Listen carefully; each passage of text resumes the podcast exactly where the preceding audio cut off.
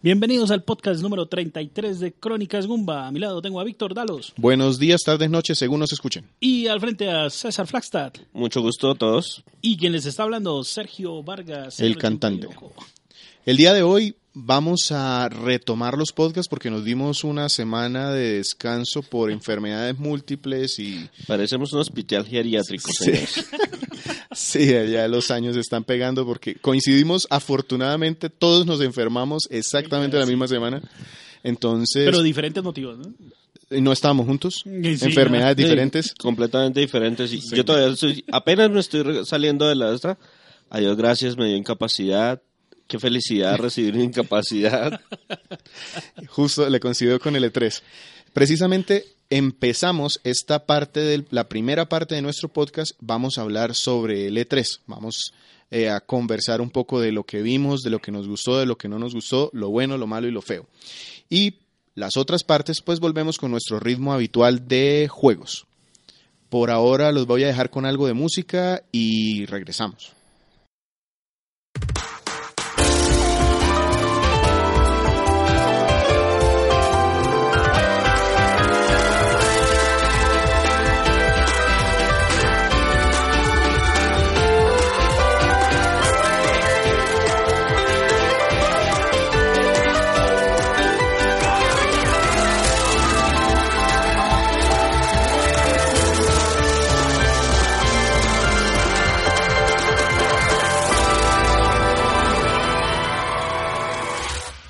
Regresamos entonces para hablar del E3 2016, un E3 al que yo personalmente recibí con muy poquitas expectativas. No sé ustedes si lo esperaban.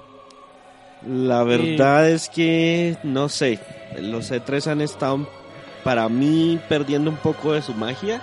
Sí. Hay mucho hay mucha información que se filtra para muchas empresas la, el evento ya no es tan importante, entonces, o temen verse agobiadas o, o, o la atención acaparada por otras publicaciones y como que, oiga, no esperemos hasta E3, voy a avisarles una semana antes que voy a tener para que jueguen en el E3 o Y si no, está el Tokyo Game Show, está el Paris, Paris Game Week, está Gamescom.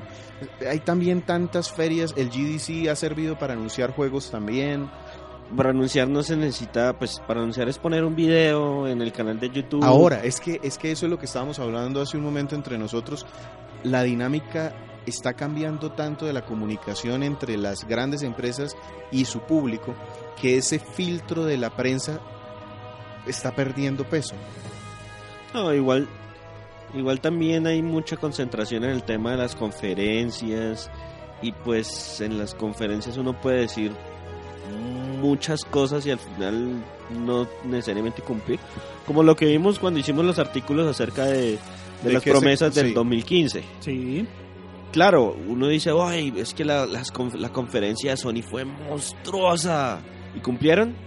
Pues más o menos, porque hay un montón de promesas a largo plazo que puede que se cumplan, puede que no se cumplan, que emocionen en su momento. Pero mira que este año, por ejemplo, entendí un poquito más la conferencia, me parece que fue más aterrizada, pero eso es adelantándome a lo que yo vi en la conferencia. Pero sí, definitivamente el año pasado Sony reventó los medios con sus anuncios, de los cuales revisando, eh, buenísimos como eran, no llegó lo que ellos habían dicho que llegaba.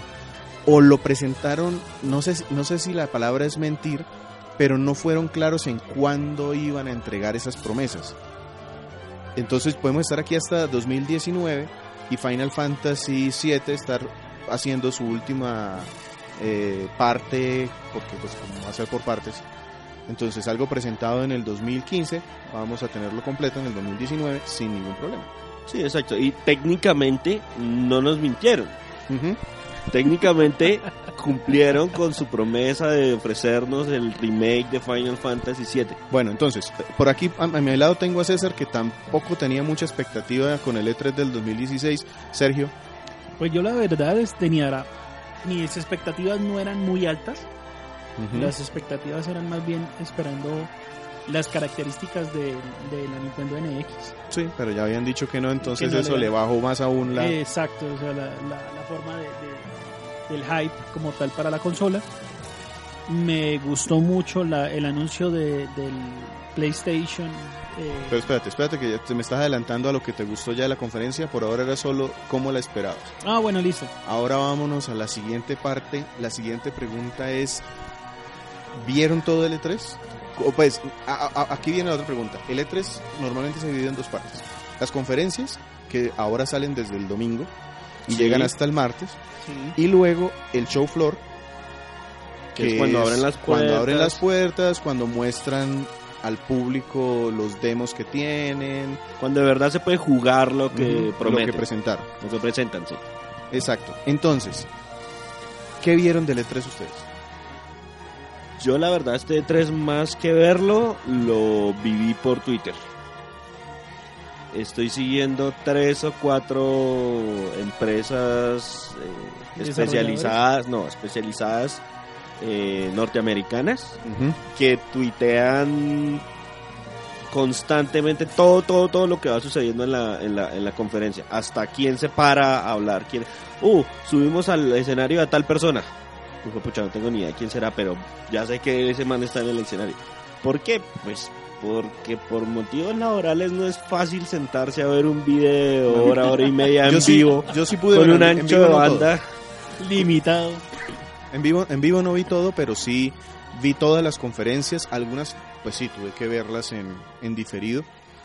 Mm, las conferencias y luego algunos de los resúmenes de los canales de video más importantes o, o más populares en donde mostraban algo del gameplay para seguirlo. Entonces sí, sí me, me sentí como en una semana de, de estar todo el tiempo conectado al celular, conectado a las pantallas, viendo videos tras videos tras videos. Sergio. Yo, desgraciadamente para los horarios, también me tocó verlos en diferido. Muchos, la verdad, tocó.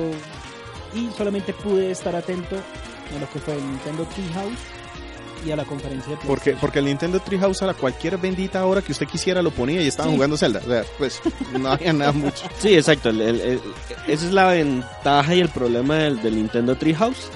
El formato da para que de un solo juego o de un par de juegos para- se hable mucho y mucho y presenten y sienten y no sé qué. Entonces usted colocaba cualquier hora y veía un pedacito del gameplay de, De Zelda. de sí. Zelda, por Que ejemplo, en el día río, martes. Que si en la nieve, que si cocinando, que si... Del disparando. miércoles, del miércoles vi un pedacito del, del, del, del de Paper Mario Color Splash que también me interesaba. No, yo empecé a ver el de Zelda cuando pa, sale Reggie y lanzan su tráiler de Zelda. Yo, oh, qué berraquera. Vam- voy a seguir viendo más Zelda. Pokémon. Me encanta Pokémon. Pero ver jugar a alguien los primeros 15 minutos, 20 minutos, no sé cuánto duró de Pokémon, es lo último que me está, está en mi lista de entretención. O sea, lo más aburrido del juego son esos primeros 20 minutos.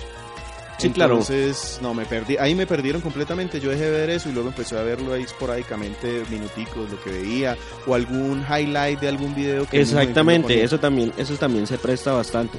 De que después de que las personas van allá, prueban los juegos y hacen como un resumen de, oiga, miren, esto fue lo que vi cuando probé el juego. Ujú. Es muy chévere también ver esas experiencias. Y esas experiencias se ven a partir del miércoles y a, par- y a partir del jueves, porque el, el día martes, como hacia mediodía hora de Colombia, es que se abren las puertas del, del- del evento para que la gente vaya y pruebe lo que...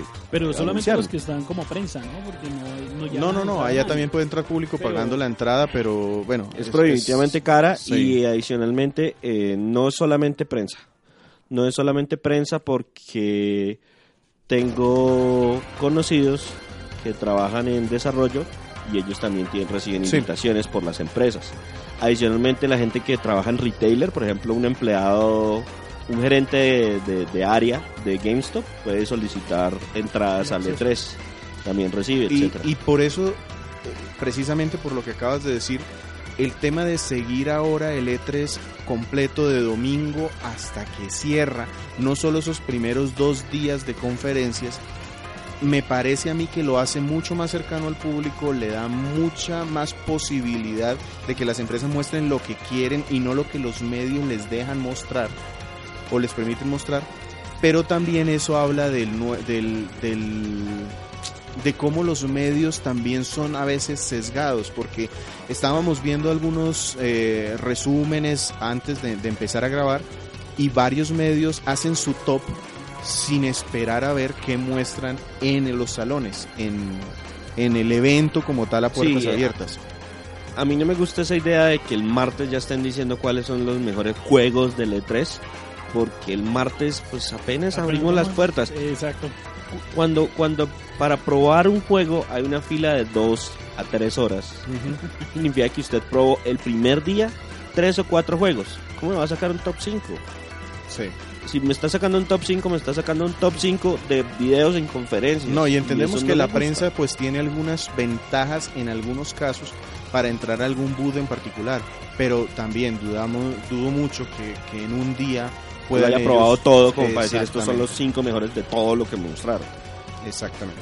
Bueno, Listo. Y otra cosa que pecaron mucho, perdón, una cosa que pecaron mucho los la- las personas que, que daban esos top 5 es que daban, eh, incluían en el top 5 juegos que apenas habían anunciado. Donde Death- No. de- Que, que no se podían jugar. Death- podían Death jugar. Striding, la Kojimada que vimos en la conferencia de Sony de un tipo con cicatriz de cesárea viendo a otros manes volando, eso no es un juego. O sea, desde cualquier punto de vista eso podría ser eh, un juego de cocina, un juego de pintura, un juego de carros, puede ser lo que le dé la no gana porque eso lo que mostraron ahí no cocina, es pero nada. bueno. No, no, yo, yo esperaría también que no fuera un juego de cocina, pero Sí, La lógica nos dicta que es un algo de acción-aventura, pero pues si hasta que no veamos la acción o la aventura, fijo es un Just Dance. Sí. ok, entonces pasémonos ahora un poquito más a, a- al A las contenido, conferencias. a las conferencias. ¿Les parece si vemos compañía por compañía o hacemos una mezcolanza de todo? pues podríamos compañía por compañía, pero nos toca muy brevemente. Entonces, rápidamente, EA, aburrido. Pero, pero, aparte de aburrido, decepcionante en ese pedacito de ¿Sí? Mass Effect Andrómeda. Ah, ok. Es un juego que se viene anunciando y que tiene una fanaticada de mucho tiempo para que sigan mostrando a cuatro tipos trabajando en su computadora o haciendo esquemas diciendo estamos trabajando en esto, échenos porras, nos va a salir súper bacano, ¿no? O sea, Sí, no. ya debería estar mucho más... Yo me vi esa conferencia por eso. O sea, que saliera Mauriño, Mourinho diciendo, oh, yo también soy un técnico de los que está para el juego, me vale tres pesos, pero que no me muestren algo de Mass Effect, eh, sí me pareció decepcionante. A mí lo que me pareció, digamos, prematuro y le va a quitar potencia a sus próximas conferencias es, oigan, y tenemos a la mitad de la, de- de la empresa trabajando en juegos de Star Wars. Ah, ¿Y- ¿Y qué tiene Eh, eh, listo? eh, ¿qué tiene no, listo? pues No, hay no. un man caminando y tenemos una... Y, y esta compañía que a ustedes les gusta tanto, sí, también está trabajando. ¿Y se acuerda de esa otra compañía que es bacanísima? Sí, ella también está trabajando. No. Pero no había nada concreto para anunciar. Oh, tenemos un nuevo Battlefront, Sí. pero para finales del 2017 y no tenemos nada que mostrarles.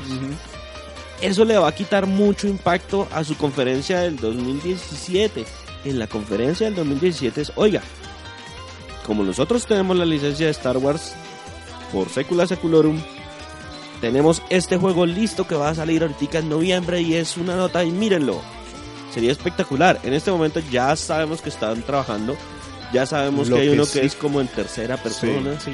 Lo que sí quiere decir eso es que la compañía diabólica del ratón Mickey debe cobrar mucha plata por esa licencia. Porque obligó a que EA pusiera a todos sus equipos a hacer algo de Star Wars. ¿Ustedes no se han visto un capítulo de South Park donde comparan sí. a Mickey como si fuera Cthulhu? No, no, yo creo que sí debe ser, debe, debe ser. Es, es- hay algo de entretenimiento en el mundo, lo quiero para mí. Algo que, bueno, con la voz de Mickey, no, yo no soy capaz de imitarlo. no, ese es, ese es Goofy. No, no, no, también Mickey también hacía eso. Bueno, el caso es que ese fue EA. Sí. Pasamos a Bethesda.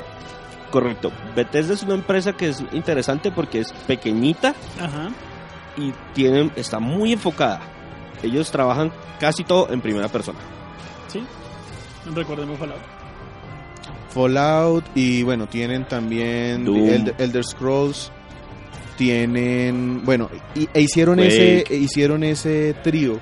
Volvieron revivi- revivieron ese trío de primero empezaron con Wolfenstein, pasaron a Doom y ahora Quake. Quake.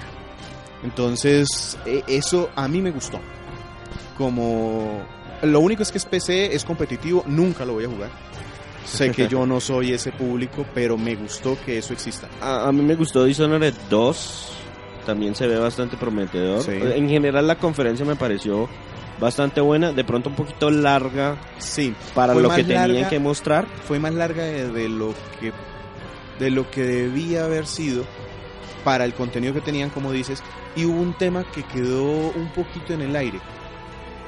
Bethesda VR, ajá, y no hubo juegos, no hubo No. conceptos, no hubo controles, no hubo equipos, hardware que ellos mostraran como para decir cómo va a cambiar el tema.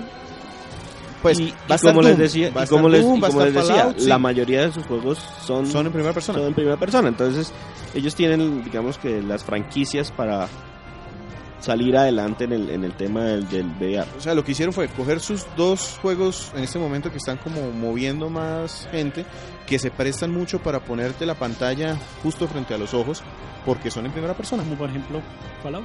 Sí, Fallout y Doom. Ujú. Eso fue lo que ellos presentaron como Bethesda VR, nada más. Eh, me gustó el remake de Elder Scroll, nunca lo he jugado, luego pienso que va a ser un entry point para mí, aunque mucha gente esperaba nuevo. Y anunciaron que se puede estar demorando cualquier cantidad de tiempo. Lo ¿no? cual no no- en la lo- conferencia, obviamente. Lo. Sí, lo cual no está mal tampoco. A veces, pues, este tipo de juegos que son tan grandes, lo que ellos han hecho es hacerlo cada vez más grande. Más contenido, expandirlo más, permitir que los mods modifiquen el tema. Ahora en Play 4 se pueden, pues en las consolas de nueva generación, comillas, se puede aplicar, el- se pueden aplicar los mods bien. Creo que no hay mucho más que decir de Bethesda, entonces nos pasamos a la siguiente. Yo lo estoy haciendo por orden de conferencia Sí, según sí, lo sí, que tengo la en la cabeza. cronológico. Cronológico, sí. Microsoft. Microsoft. Me gustó la conferencia. La verdad, me gustó mucho la conferencia. El Xbox One Slim me llama mucho la atención. El diseño me gustó que la que dentro de la consola esté el adaptador es un Mm. paso adelante enorme. Lo que pasa es que sí tocará ponerle su buen sistema de enfriamiento porque Hay que Sí, ver, hay que ver. Igual, igual, igual, igual, igual es una consola que ya está lista, ya sale en Sí. agosto. sí, Eh, también hablaron de que a pesar de que la consola es Para dejar claro, el Xbox One Slim no reproduce juegos en 4K. Luego, las personas que solamente utilicen su Xbox para juegos van a encontrar en el Xbox One Slim exactamente lo mismo, solo que pueden reproducir contenido multimedia, Netflix, YouTube en 4K. No los juegos. También Pero Microsoft sí, dejó sí, sí, se mencio- sí, men- sí mencionó Microsoft que sí había un, un, un cambio pequeño en performance. No, lo- salieron a decirlo y luego en el, en el show floor le- les empezaron a consultar y por Twitter de cómo era ese cambio de performance y tuvieron que salir ellos mismos a decir no, nos, no era nuestro, fue, fue un error haber dicho eso, es la interfase se mueve más rápido, el tema de los menús funcionan más fluido, el multimedia funciona más rápido, pero los juegos funcionan exactamente igual. Entonces eso no cambia, lo único es que ahora ya tienen de fábrica un disco duro de 2 o de 1 tera según el precio que estén 500 dispuestos a pagar. gigabytes, una 500, tera. una tera o 2 teras según estén dispuestos a pagar. Bueno, pero igualmente uno puede comprar su disco externo y agregarle más, más Sí, espacio. sí, también se puede. Ese es punto a favor sobre PlayStation. Eh, para algunas personas no, pero, pero sí, a mí, a mí me parece algo, algo bueno. Otra cosa que marcó toda la conferencia de Microsoft fue Xbox One and Windows 10 Exclusive. Ajá. Todo lo que aparezca en Windows, en Xbox One, aparece para Windows 10. Entonces, los fanáticos de PlayStation se burlan de los poseedores de un Xbox One porque dicen su consola ya no tiene ningún exclusivo. Porque todo sale en PC. ¿Cómo ven eso? Pues Es que eso pa- eh, para mí eso parte del mismo, del mismo ecosistema del sistema operativo. Y ya, ya de por sí sobra. lo que sucede ahí, lo que sucede es que a Microsoft lo que le importa es que le entre la plata, no importa si nos entra por PC. y- es que la gente dice, ah, pero es que yo me compré un PC, no le estoy pagando a Microsoft. Claro que le está pagando a Microsoft, usted Por pagó la licencia de Windows El 10. software, sí, y el software es, es algo que también genera dinero y rentabilidad para, para Windows, para Microsoft. Es que Microsoft es Windows. Entonces, no hay mucho que decir ahí. De hecho, a mí me encantó porque mm, tres jueguitos que yo estaba siguiendo me llamaron mucho la atención de esa conferencia y ya sé que los voy a poder comprar. O sea, le voy a dar mi platica a Microsoft porque voy a entrar a su tienda de Windows 10 a comprar los juegos que no me daban para comprarme una Xbox One. Sí. A mí, yo sí no tengo un computador con capacidades para jugar. El Slim me llamó mucho la atención. Tengo que ver, Y tengo que ver los, los posibles problemas de hardware que se puedan presentar con la. porque sobre todo la fuente de alimentación está dentro de la consola sí. y es más temperatura, 40% más pequeña o el 40% de tamaño, no me acuerdo. no, 40% más pequeño. Más pequeña, más temperatura. O sea, ese tema... Hay, hay- hay un tema de riesgo que toca, que toca manejar, pero me parece una, una, una, una opción interesante y económica. Y olvídese que usted se va a comprar una PC que pueda mover los juegos tan fluidos por 300 dólares. No alcanza. No la va a conseguir. no la va a armar. Entonces es una, es una buena opción. Me gustó La Windows bastante. Machine, sí, me gustó bastante también de la conferencia. Anuncio con fecha. Anuncio con fecha. Sí, y Anuncio con fecha. 2015, 2015, Sí, perdón, 2016, muchísimo. Y lo que se iba para 2017, muy claro cuándo 2017 lo íbamos a ver. Principios del 2017, febrero, al- a, los que se iban a tercer, cuarta, eh, cuarto del año también. Eso me encantó, me gustó, no vi humo. Pero sí me deja una pregunta. ¿Qué tiene Windows, qué tiene Microsoft para 2018? Solamente nos vamos con la Xbox One hasta esa fecha. De los juegos, ¿cuáles le llamaron la atención? De Microsoft mm, me llama la atención Scalebound Sí. y me llama la atención el Gears of, el Gears of War 4. Sergio. Gears of War 4. Y nada más. A mí sí me gustaban muchos juegos de ahí, entre el Forza Horizon 3, Record, el juego este de Inafune con los creadores de Metroid, es que así lo, lo anuncian. Sí, eso Y el es- ese, ese- ese grupo se llama es Armature. No son los creadores de Metroid, pero sí hay una hay una buena parte de ex empleados de Retro Studios, de los que trabajaron en el primer Metroid Prime, que armaron su chuzo aparte, ahora se llaman Armature. No han tenido así como mucha experiencia. entonces, Pero lo de están hecho, vendiendo del creador de Mega Man y los eh, creadores de y los Metroid. developers o Desarrolladores. desarrolladores de Metroid Prime. Prime. Así lo están vendiendo. Tal cual. Y lo que vi me gustó. Me llamó mucho la atención. Yo creo que ese jueguito le voy a meter, lo, lo- lo voy a, a revisar. Salen 50 dólares, ¿no? 10 dólares Sí. por debajo de, de- Scalebound también me llamó la atención, al igual que Forza. El Gears of War, no soy fanático de ese tipo de juegos de coberturas y de disparos, pero hombre, si lo tengo en mi computadora y mi computadora lo puede correr, creo que le voy a dar la oportunidad. ¿Qué me gustó? Que lo que trajeron de terceras compañías entre el Final Fantasy, Final Fantasy XV, Dead Rising, Tekken. Tekken 7 son nombres no pequeños. Suenan y pegan mucho con su... Y, y no, y me gustó también que, que, que complementan el desarrollo americano Ajá. y Con- lo, con- la con trajeron como son de Japón. empresas de Entonces, en la misma consola tenemos al soldado musculoso al que se le une el hombro con, con Con el el oído cuello. por el que no tiene cuello, con el J pop eh, eh, el singer boy de- band ese boy que band va ese. en- de, de cacería por todo Sí. el mundo en Final Fantasy. Sí, tal cual. Bien, bien. En general me gustó bastante la conferencia. Oiga, qué problema esa gente cuando, entra un- cuando entran a un hotel, ¿no? Se acaban el agua y, el- y la electricidad. Por la boy band. Cinco manes metidos en un carro hablando paja y luego se meten todos a un hotel y todos salen súper perfectos. Yo creo que ahora No uno, no uno entre entendí, manes no. estilista. No entendí la referencia. Nos la volaron por encima del parque. Sí, no entendí la referencia. Ok, Bueno, de aquí nos vamos a Ubisoft. Ubisoft. Bueno, El típico- en realidad no. En realidad la PC... No, eso sí. Eh, pero esa la pasó. ignoramos porque realmente no hubo nada en esa Ajá. conferencia. Entonces pasamos a Ubisoft.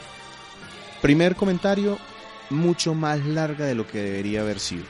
Mostraron buen contenido, pero se extendieron demasiado en la, en la presentación. Fueron dos horas. Todo eso, no, ya la verdad, lo mismo. Vi fue el resumen. A mí las conferencias de Ubisoft siempre me gustan porque, claro, tienen su, su catálogo su, anual. su catálogo anual, que no es tampoco muy grueso ahora que Assassin's Creed Pero no, está- salió Assassin's Creed, exacto. Exacto. Ahora que Assassin's Creed no está. No, a mí me parece buena, me parece buena estrategia dejar es- a Assassin's Creed en el congelador un rato. No, Pues es que lo que tienen es que es hacer es- buena estrategia, lo obligó el público. Sí, sí. Pero es que ahora ya tienen con qué. Sí, con porque qué ahora ya le pueden meter Watch Dogs. Porque este año tenemos Watch Dogs 2, que entre otras cosas. Con el negro hacker hipster. Sí. Que entre otras cosas mostraron antes del E3 Ujú. y el año siguiente Assassin's Creed. Ya podrían. Es un mundo abierto. Y si de pronto meten el Far Cry ahí, no- les puede dar hasta un año más de juego para ir metiendo. Lo que pasa es que las mecánicas de Far Cry sí son bien diferentes. Diferentes. Mientras que Assassin's Creed y Watch Dogs comparten cosas como explorar la ciudad, como un poco de investigación, como cumplir misiones, mundo abierto. eh, Bueno, pero Far Cry es igual, lo que pasa es que son son son misiones diferentes Sí, en cada yo- juego. Pero digo- las mecánicas son sí, bastante para com- mí, diferentes. Sí, pero para mí caben. Para mí cabe darle dos años de espera para que al tercero vuelvan a repetir. Y me parece que quedan juegos muchísimo más pulidos. Um, Pero, pero ahí tendrían otro problema y es que eh, por temas económicos no se le puede dar tanto alargue a un motor gráfico. Y ellos el motor que utilizan el Anvil Next eh, lo tienen precisamente diseñado para mundo abierto. háblele a Bethesda con Fallout 4. Eh, vienen reciclándolo, reciclándolo y le sigue dando resultados. O sea que no, no creo. Por eso, por eso. Pero, pero me refiero es que el- ese motor ellos lo cambian, ellos lo ajustan cada generación. Ajá. El, el motor del- de la generación anterior era el Anvil. Si este año lo utilizaran de nuevo, ese Anvil Next ellos lo utilizan para juegos como Watch Dogs y para juegos como Assassin's Creed. El motor que utilizan para Far Cry es bien diferente. Ya. Bueno, saliendo del tema técnico, también mostraron el juego este del pozolero ese de... Se me olvida el nombre. Que ahora es un cooperativo... Tom Clancy, Splinter Cell. No, no es Splinter Cell. Tom Clancy es prácticamente todos los juegos de, de Ubisoft porque es Pero como la marca detrás. Ah, qué pereza. Eh, Rainbow Six, No. el Porque ahora ellos tienen The Division, Ghost Recon, Ghost Recon, Wildlands. Wildlands. Sí, Ah, Ghost Recon sí, Wildlands. perdón. Ghost Recon Wildlands. Ese es Tom Clancy Ghost Recon. listo. El otro es Tom Clancy Splinter Cell. El otro es Tom Clancy. Todos tienen el, el prefijo del Tom Clancy. El caso es que este juego, a mí no me gustan los juegos de mundo abierto y soy rel- relativamente malo para los juegos de disparos. Y este juego, si tuviera amigos que jugaran esa vaina, me llamaría la atención. Porque son cuatro, eh, y, eh, ese, el de Sam Fisher, em, Splinter. Splinter Cell, me gustó muchísimo en mecánicas y este podría fácilmente ser un juego de ese estilo, con cuatro personas al tiempo buscando el mismo objetivo, en donde uno controla el helicóptero, el otro va por tierra, el otro lleva la moto, hay un francotirador, me, pareció bien, bien entretenido como lo mostraron. Mostraron también, bueno, el Just Dance de toda la vida, que me lo vendieron con el Con una canción de Queen, pero ahora viene Maluma. Entonces, eso fue un choque para mí. Ah, un- un- una canción de Queen y viene Maluma, entonces ya no lo compro, pero lo compro por Queen o no lo compro. En fin, El cuento es que la- a, mí, a mí las conferencias de, de, de Ubisoft me gustan. A pesar de que esta fue muy larga, eh, me gusta es que tienen juegos, no le dedican mucho tiempo a los juegos que tienen anualizados, le dedican tiempo a sus propuestas de este año Sí. y adicionalmente siempre tienen algo nuevo que mostrar. Mostraron mucho gameplay, eso es bueno. Solo hubo un punto que no me gustó, pues, pero no es culpa de ellos y es volviendo al tema que yo espero que discutamos ahora más tarde, VR.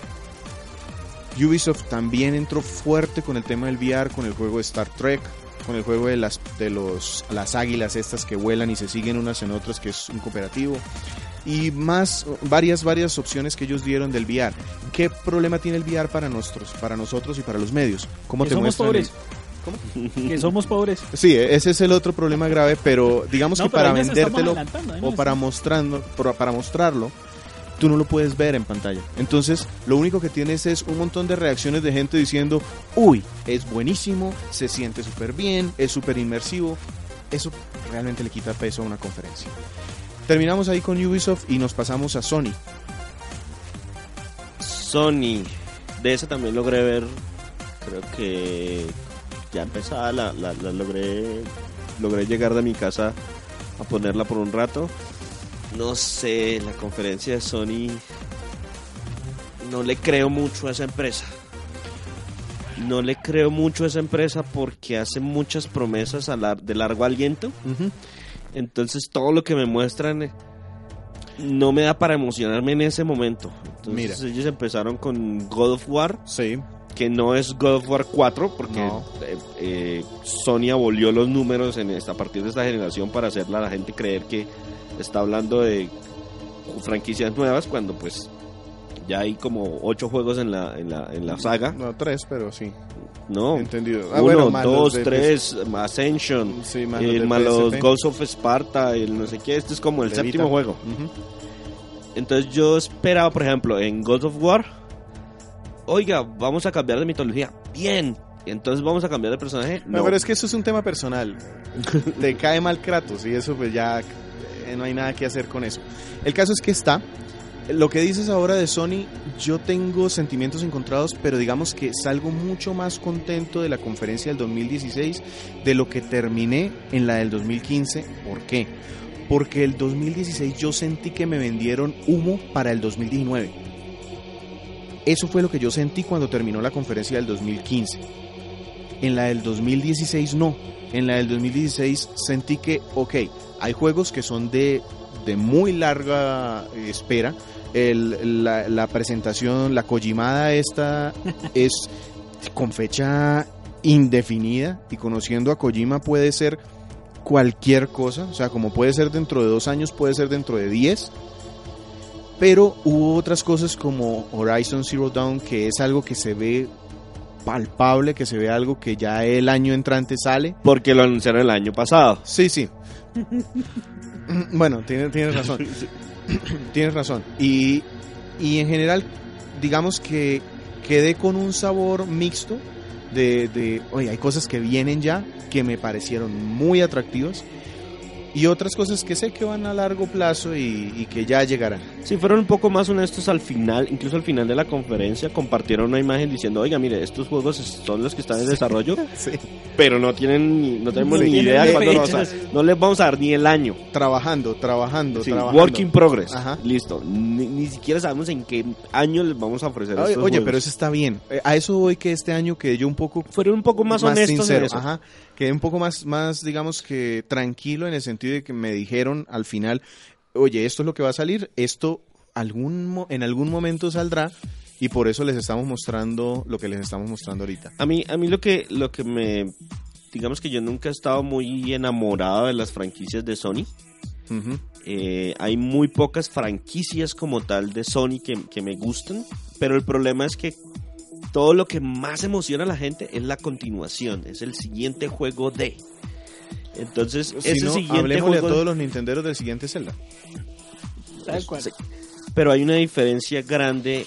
Por ejemplo, a mí si, si a mí me hablan del, del siguiente Final Fantasy o si de- me hablan del siguiente Zelda, yo sé que esos juegos van a conservar las mecánicas, En Final Fantasy XV no, pero bueno, es otro tema. eh, van a conservar, conservar muchas mecánicas y toda la historia es nueva. ¿ya? Sea, el personaje es Sí. nuevo, el mundo es nuevo, todo es nuevo, etcétera, etcétera. Acá me da la sensación de que, a pesar de que es un nuevo juego en la franquicia, tiene todo el bagaje del anterior. Por ejemplo, a la gente le gustó mucho el Uncharted 4 porque el Uncharted 4 termina la historia. Y yo, miércoles, pero es que yo no he jugado. Ni jugué, un pedazo del, jugué un pedazo del primero. O sea, yo No tengo ni idea qué pasó en el 2. Jugué un Ah, pedazo no, en yo el jugué- 3. yo- el 1 jugué un pedazo, el 2 lo jugué completo, me pareció buenísimo, pero pero pues no es mi tipo de juego. Entonces, cuando me anuncian el 4, a mí no me da. No, no me emociono tanto porque voy muy quedado. tampoco. Entonces, oiga, salió el 4. Genial, dentro de 5 años, cuando termine con los otros dos que me hacen falta, me emociono. En este momento, Ok, sí, eso, Sigo ya- eso- esperando. eso es un tema, es un tema personal. Sergio, ¿cómo vivió esa conferencia de Sony? Pues la conferencia de Sony, como dice Víctor, anunciaron muchos, anunciaron muchos juegos que venían para el 2018, 2019, pero me gustó que Sin se año, mostró pero que sabemos que intuimos que, puede ser. para allá sí. van. Pero que eh, pero se vio mucho gameplay. Se vio por lo menos en, en God of War se vio gameplay. En Downs en la de las máquinas Down Hero. eh, Horizon. Horizon, Zero Dawn. Horizon Horizon. se vio gameplay, no se vio gameplay de- muy bien de, de Last Guardian. Ese es un juego que la gente está esperando y se van a pegar una decepción tan grande. Yo- Yo no sé realmente la gente que está esperando ese juego. Pero ustedes han jugado eh, Ico y Shadow of the Shadow of Colossus, Colossus? solo Shadow of the Shadow of the Colossus, también. Exacto. Lo que pasa es que es como. eh, es- Sí, sí, es la no, no, no, yo entiendo entonces- que es y sé por qué la gente lo está esperando. El tema es que hay demasiada expectativa generada en ese juego que se ve con un motor que es de la generación anterior a la del Play 4. Ya ni siquiera le digo nueva generación porque con el Scorpion y el Neo yo no sé ni siquiera cuál es la nueva generación. Entonces, eh, ok, sí. Ah, un tema aquí que quiero meter rápidamente porque con eso digamos que llenó también mucho de su tiempo Sony en la conferencia, VR. Y llegó el batacazo de los 500 dólares. 400. Ah, ah. 499. Ok, 500, 400 si tú tienes los controles del Move y la cámara del Play 4. Ajá. Correcto.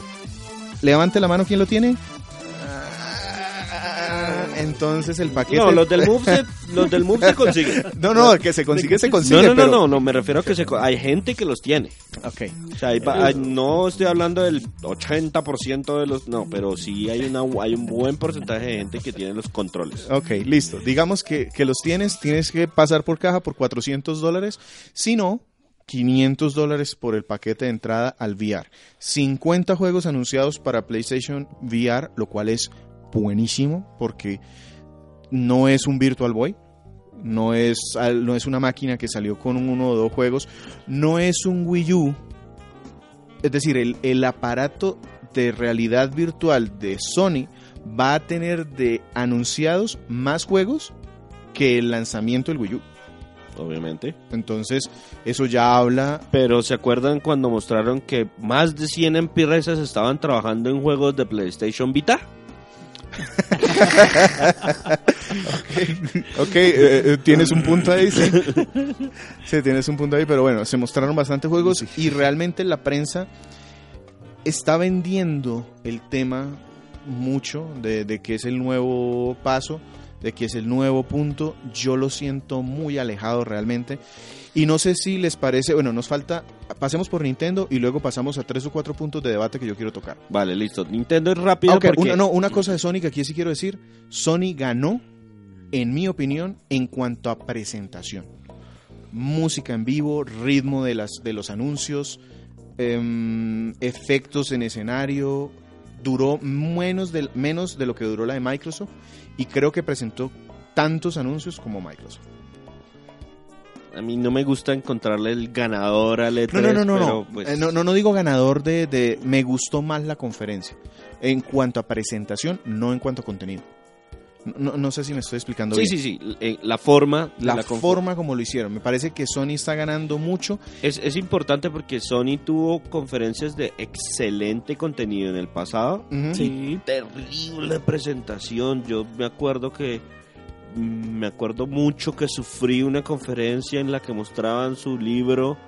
Y hágale con A el libro para arriba y hágale con el libro para abajo. ¿Y quién, cuántos de los que estamos viendo nos interesa el libro? Cri, cri, cri. A eso voy. Y debo decir que aparte de eso, Sony mostró un montón de cosas en la conferencia, pero también se guardó otras cosas. Neo, Nier Automata, Gravity Rush 2, fueron juegos que a mí me llamaron la atención, que no estuvieron en la conferencia, pero son de Sony. Entonces eso complementó la experiencia del E3 para mí. No fue solo la conferencia, fue también todo el E3 estar viendo anuncios de Sony. Y pasemos rapidito a Nintendo, porque es, como dice César, es bastante rápido. Sí, eh, Nintendo otra vez hizo algo diferente. Esta vez Bueno no malo. hizo, no hizo Nintendo Direct, ni siquiera hizo preparó su video de 30 minutos ni nada por el estilo. No fue, se fue con un formato súper diferente. La idea del formato era tratar de maximizar La exposición. la exposición de lo poco que tenía disponible para el evento. No Lo- fueron dos juegos como, como están Sí, la diciendo prensa muchos. dice, eh, Nintendo fue con un juego y Pokémon. No es cierto. No es cierto, exacto. No es cierto. Pero como no hicieron un direct en el que se mostraran como el resumen de los trailers de los videos, pues se sintió muy diferente. El primer día nos presentaron Zelda y Pokémon. Coitus interruptus. el, Sí, porque yo estaba súper emocionado con el Zelda y Pokémon y ya. el segundo día Tokyo Mirage, una nueva franquicia para 3DS. eh, Dragon Colo- Quest 7, Dra- eh, Ma- eh, Paper Mario. Paper Mario. ¿Hubo, hubo alguna variedad en lo que se presentó? No fue así una cantidad monstruosa de títulos. Eh, lo que vi me gustó. La gente Pero- habla mucho de las, de las niñas que escogieron para que jugaran los juegos y tienen toda la razón. Pues ver a Phil Spencer o ver a una de estas niñas, pues, pongan a una de estas niñas, por favor. Sí. El formato es bien diferente. Eh, no es muy útil para los que estamos escasos de tiempo. No, para nada. Para nada. Es decir, yo no creo que haya visto una sola de las sesiones de streaming, ninguna completa. Pude ver 10 minuticos, 5 minuticos, nada más de eso. Yo me alcancé a ver una casi casi completa, pero no en vivo, sino eh, de Diferido. manera posterior en el Diferido. canal de YouTube. Ellos la mon- lo montan todo, entonces Sí. pues prácticamente uno puede revivir su E3 a su ritmo. Pero ven, yo creo que sí les dio resultado el tema de manejar el tiempo de exposición, porque de hecho ya han empezado a salir noticias de que el juego más visto es Zelda. Sí, el más comentado en redes sociales, porque precisamente la exposición duró todo el día, no fueron, no sé, 12 o 15 minutos durante una conferencia y después uno o dos hands-on de la gente en el este, en el, en el show floor, sino que se presentaron constante con nueva información, con, oiga, ahora les vamos a mostrar cómo van a funcionar ahora las armas y ahora les vamos a mostrar cómo va a funcionar el, el El equipo clima, y luego les vamos a mostrar cómo funciona el clima. Ahora vamos a tratar de resolver un... Eso dio mucha más exposición de poco contenido, pues, no poco contenido, porque el contenido estaba ahí. Digamos que pocos juegos. Pocos juegos, exactamente. Listo. Entonces, no sé si hay algo más que de, de- eh, algo más que decir de Nintendo. Yo quisiera aquí tocar dos temas para el debate que lo tratemos rápidamente y después nos pasamos a lo que más nos gustó, lo que no nos gustó y lo que nos pareció feo. Primero, VR. ¿Cómo ven ustedes la realidad virtual para 2016? Está PlayStation VR a 500 dolaritos, Oculus, que es la que trabaja con Microsoft y PC, a un precio mayor, están hablando de 600 a 800 dólares. Y pues mm, creo que hardware Vive. Vive, ¿cómo lo ven? Personalmente me parece muy costoso. Eh, yo lo veo bien difícil para venta en el 2016. No me parece que sea un precio de mass market.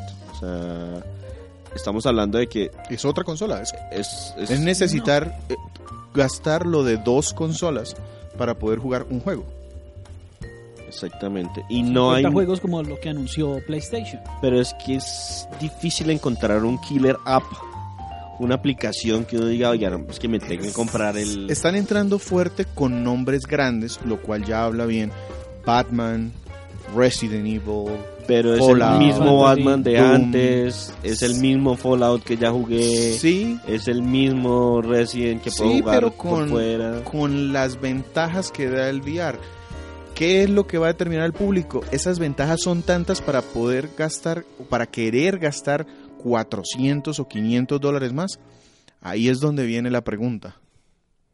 A mí no me emociona. Personalmente tampoco. Personalmente Tampoco. tampoco.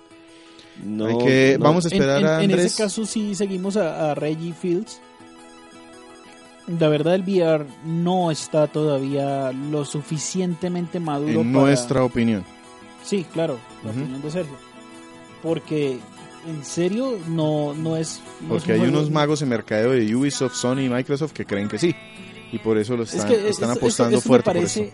a título personal, eso me parece como el Kinect. Muy bonito, muy chévere, yo puedo jugar, sentarme, pero en el momento en que tú pones al jugador a que tenga que moverse o que tenga que salir de su espacio, hasta ahí se acaba la inmersión como tal.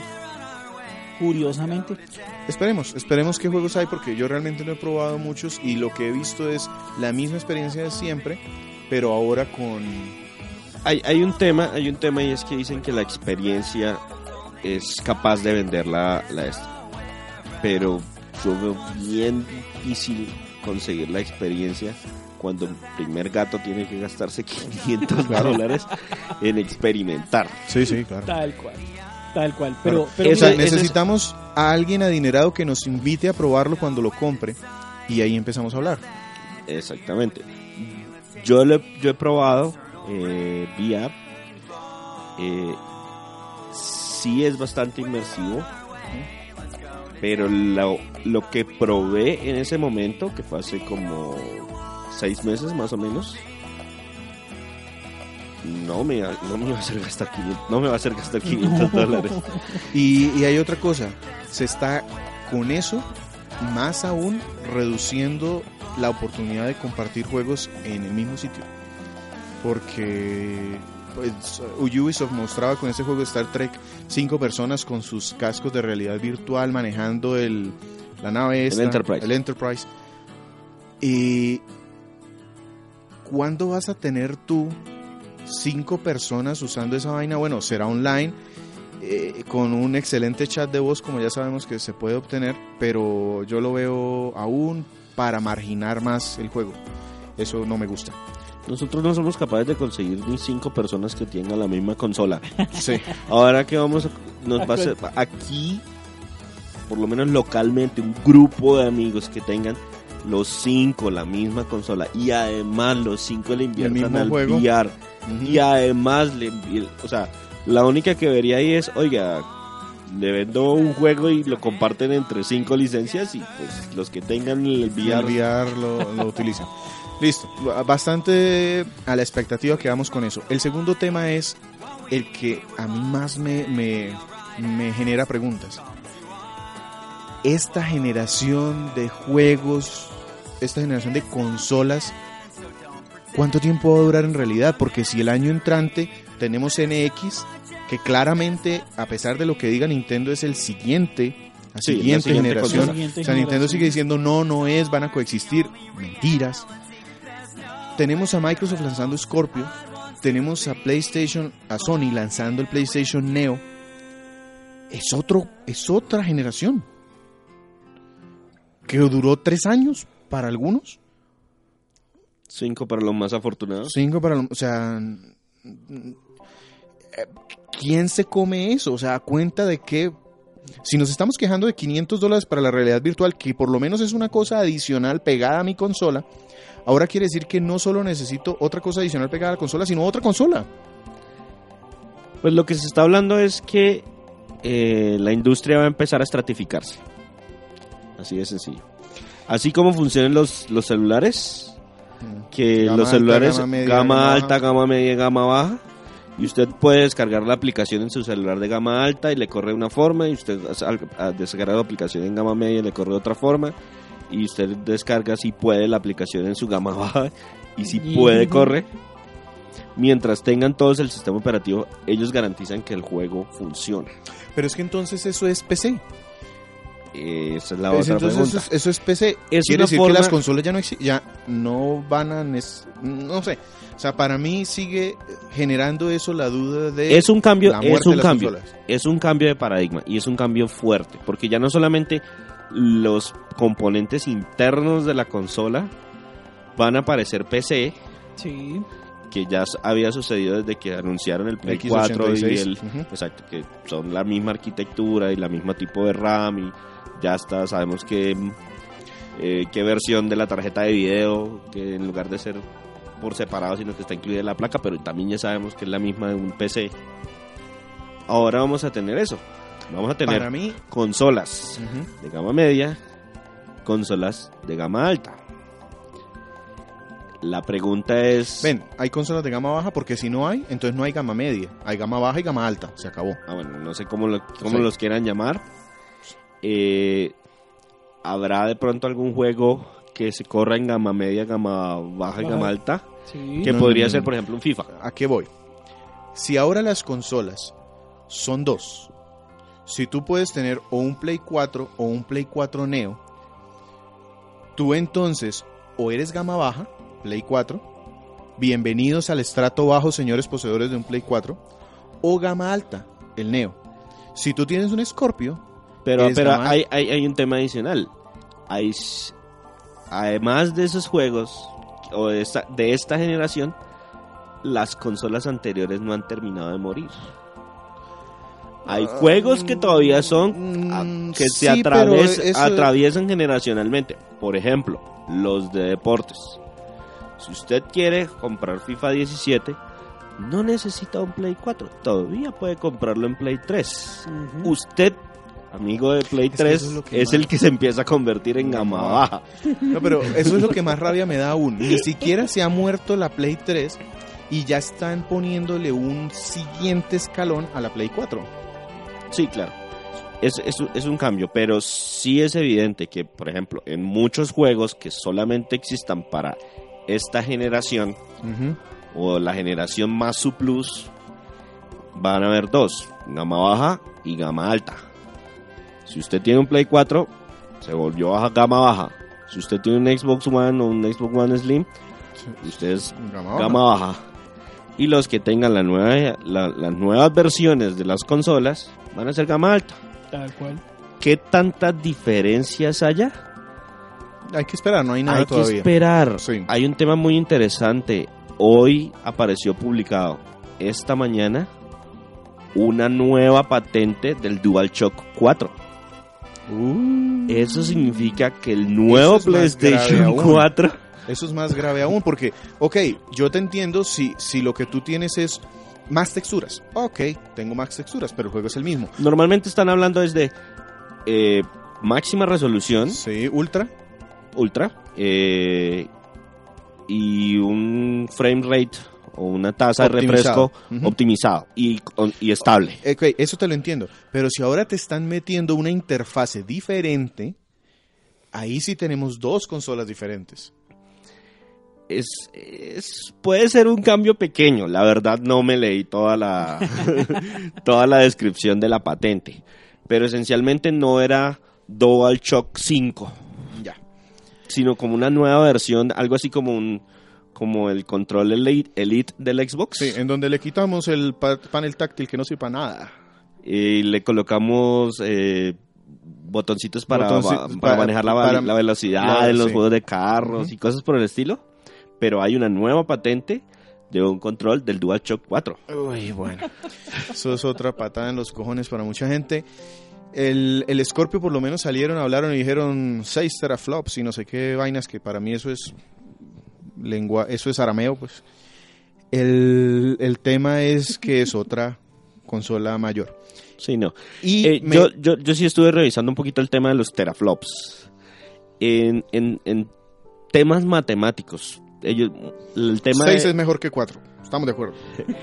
no, el punto es que el punto es que el punto es que cuando hay un cambio generacional Sí. usualmente la consola que sigue supera entre 10 y 15 veces la capacidad técnica de la anterior. Ok. ¿Listo? Cuando estuve mirando las Hasta ahora. hasta ahora sí. Porque el nuevo mercado entonces es que los cambios van a tener son más saltos pequeños. más a pequeños eso, cada a vez. eso es lo que voy. Lo que se calcula actualmente es que el salto que va a haber entre el Xbox One y el Xbox One Scorpio o el Scorpio, o como lo quieran llamar. Xbox, One, eh, eh, Xbox 2. No, el- bueno, no, no, no es. Eh, Es que Microsoft ha hecho mucho énfasis en nadie se va a quedar atrás. No one is left behind y todos sabemos que el negrito soldado se muere antes de subirse al avión. El caso es que ¿quién le va a decir a un Ubisoft, a un Square Enix, a un Capcom dentro de dos años que les toca sí o sí optimizar su juego para que corra en la más viejita? Sí, eso es un riesgo grande. Nadie. Y no hay forma de No, restringirlo. no hay forma. No hay forma. Entonces, esos de gama baja se van a quedar sin ese juego, no mañana, no en el 2017. Pero quiere decir que 18, no les va a 19 ya. durar, no les va a durar todo lo que había esperado que durase la generación para los que vienen de la anterior. Y aquí me viene otra pregunta. ¿En dónde cabe NX ahí? Volviendo al tema de los de la, de la matemática. Entonces, Teraflops. el Xbox One, compa- diga, el Xbox Scorpio, se calcula que es cuatro veces más poderoso que el Xbox One. El PlayStation Neo se calcula que es más o menos tres veces más poderoso que el Que PlayStation, PlayStation 4. Y el NX, con los cálculos actuales que están haciendo, con Sin saber nada. con- sí, Ujú. exacto, con haciendo matemáticas al aire, se calcula que está entre la capacidad del Xbox One y el PlayStation 4 Ujú. si lo que dicen de que nadie se quedaría atrás y que etcétera, etcétera, si, si eso llega a ser cierto, no habría ningún problema para el NX. Porque NX sería gama baja desde el lanzamiento. Exacto. Vamos a venderles una consola de gama baja que tiene todos los exclusivos de Nintendo. Sí, señor. Sí. Ese es el punto de venta del NX, sea lo que Con sea, lo como cual- sea, con el control que sea, etcétera, etcétera. Con lo cual, no nos engañemos, yo ya, ustedes ya saben que yo ya la voy a comprar. Y me abriría el abanico de posibilidades ante la venta del Play 4. Exactamente. Pero el problema para Nintendo llega donde nuestros temores no sean infundados y efectivamente Capcom, Square Enix, Activision, todas estas empresas empiecen a dejar atrás las consolas de gama baja. Con eso, dos años después del lanzamiento de NX, puede ser que deje de empezar a recibir juegos, contando que es una consola sin base en el 2017. Exactamente. Entonces, lo que logre vender en esos dos años debe ser tan atractivo que obligue a las third parties a seguir produciendo para los de gama baja. Pues ese es el, ese es el, ese es el punto, digamos que ellos dicen, no, yo es que la- la- los de gama baja, el Play 4, el Xbox One y en su momento el NX, dentro de dos años van a tener una masa tan grande que no Que es que negocio para abandonar, Sí, que no sea negocio abandonarlos. Vamos a ver si eso se vuelve cierto en dos años. Por ahora, Bueno, Play Está 4 está el- haciendo su parte, porque ya en dos años tiene su base grande, muy atractiva para cualquier compañía.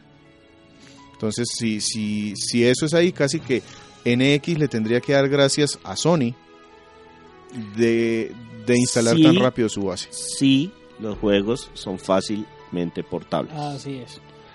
Y, y esto es muy importante y es donde caemos, cae la mayoría del aficionado.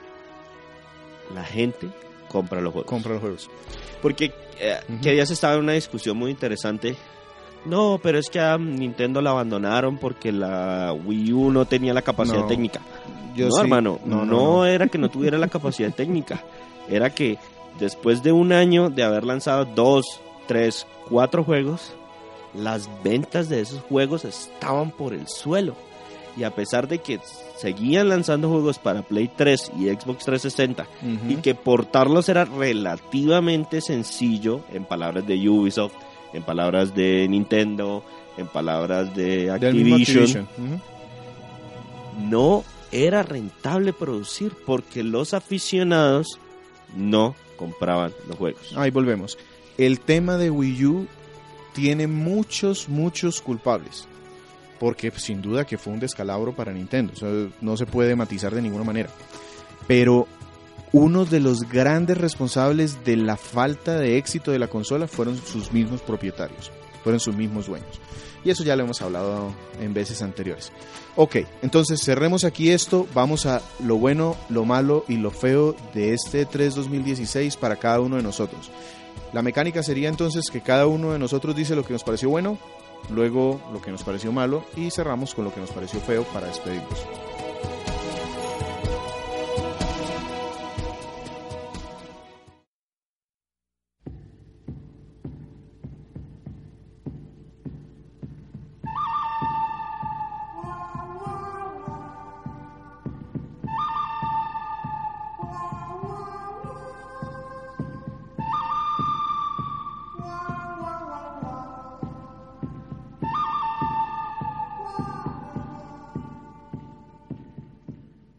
Entonces, E3 2016. Lo bueno. Empecemos con Sergio, que lo veo por allá pensativo. No, lo bueno de Sony mostrar gameplay. Bien. Quiere decir que están trabajando y que están desarrollando en este momento. César. Lo bueno, me gustó que hay bastantes franquicias nuevas. No es todo continuación, continuación, continuación. Yo voy a poner tres nombres. Record para Microsoft, Zelda para Nintendo, Horizon Zero Dawn para PlayStation 4. Lo malo. Sergio. VR está crudísimo. Está crudísimo, no creo que salga para este año. César. Lo malo, los la nueva generación entre comillas, me parece que es de lo malo del, del evento, porque opaca lo que ya existe en este momento. Para mí esas dos cosas están dentro de lo malo, pero yo le voy a agregar entonces, para no repetir, el tema de el humo de muchas de las presentaciones, eh, entre ellas pues tengo que decir la Kojimada que presentaron ahí, eso no es nada. Entonces el hecho de que esté causando tanto revuelo habla de o que nos faltan cosas para que la gente se emocione o que definitivamente Kojima es un dios y yo no lo entiendo. Lo feo, serio.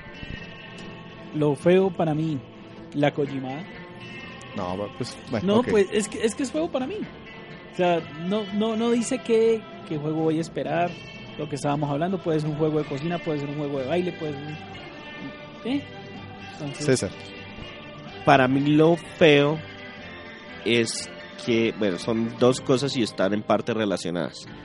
La primera es que muchas empresas ya no esperan el E3. Sí, eso es otra cosa. Entonces, el E3 como tal ya no es un evento como tan importante. Y lo otro feo que sucede todos los años y este año estuvo terriblemente mal son las filtraciones. Son no, las es que ni siquiera son filtraciones. No, es, son es la misma empresa la que suelta. Yo me enteré media hora antes de que empezara la conferencia de Microsoft acerca del Xbox One Slim, cómo se veía, cuál era el No, el- diseño. el día anterior. Desde el día anterior estaba. Yo, yo Desde tenía el fotos anterior, desde el día anterior, pues, sí. Exacto. Ese tipo de filtraciones le quita importancia al, al evento también. Y yo como feo voy a poner a la prensa que... Bueno, no. No sé si es culpa de la prensa.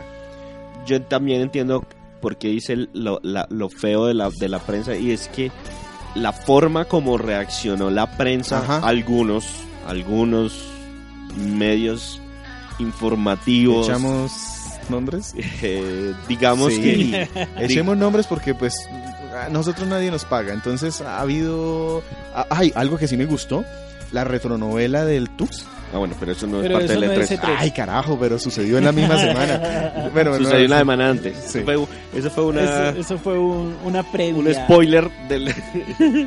no, eh, Entonces aquí yo, ¿por qué lo hice a propósito? Porque sí quiero hablar de la gente de eGamers, porque dentro de su página oficial ponen que les aburrió la conferencia de Nintendo. Y ojo que yo acabo de decir lo mismo, pero primero, yo no soy prensa oficial. Segundo, yo no estoy hablando de la conferencia porque no hubo. Exactamente. Hay que hablar. No me gustó el formato. Estamos de acuerdo. Pero hay que tener claro que ese formato no es una conferencia.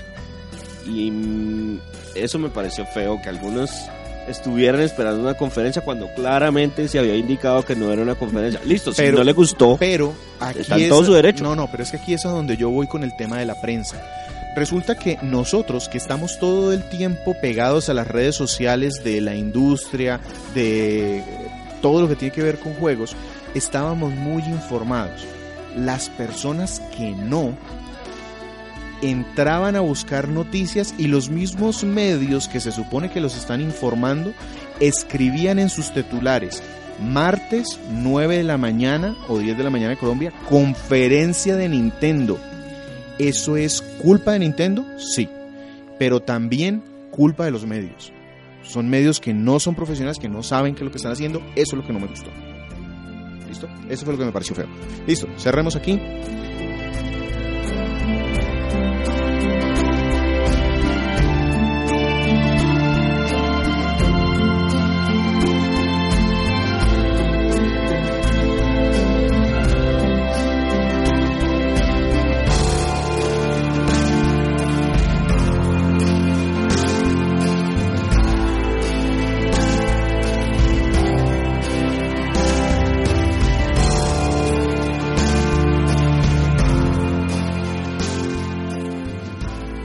Para despedirnos, últimas palabras, Sergio, de esta, de este E3.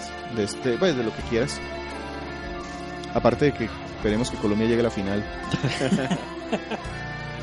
No, eh, ahora sí, volviendo al tema de Tux. de- Ah, no. no, no, no, dale. Eh, no, pues sí me parece que se está perdiendo mucho con el tema del E3, que están sacando muchas muchas ferias a final de año que, que está perdiendo la exclusividad de este E3. Ya no es el mismo, ya, ya no, no, no espera que sea hace como 15 o 20 años que se daba esta, esta conferencia, ahora con, con el, con el Tokyo Game Show, con el GOT. Y no, la verdad, este, este 3 sí estuvo, estuvo bueno, pero al mismo Estuvo tiempo. mejor yo- de lo que yo esperaba. Pero está perdiendo mucho la exclusividad. O sea, no. Para el César, público algunas palabras para está perdiendo la exclusividad. Pues mis expectativas no eran muy altas en cuanto al evento. Y no fui así gratamente sorprendido por los anuncios.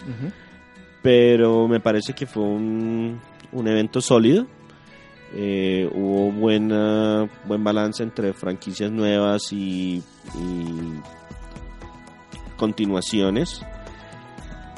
De pronto es un buen E3 para una, para una mitad de, de- de generación. Sí. El problema es que también fue el anuncio de una De medio, una- medio nueva Y es que generación. no queda tan claro. Por más de que las empresas se enfrasquen o se enfoquen en decir que no es un cambio generacional, es muy difícil pensar que no lo es cuando tienes consolas más poderosas. Sí. A pesar de que la diferencia, como les comentaba, No estamos hablando de. Estamos hablando de tres y cuatro veces No, pero es que más ¿cuánto, poderosas. ¿cuánto cambió el Samsung S6 con el Samsung S7? De pronto ese cuatro veces, puede ser. No, lo que pasa es que ¿Y tendemos a eso? ahí sí hubo un cambio.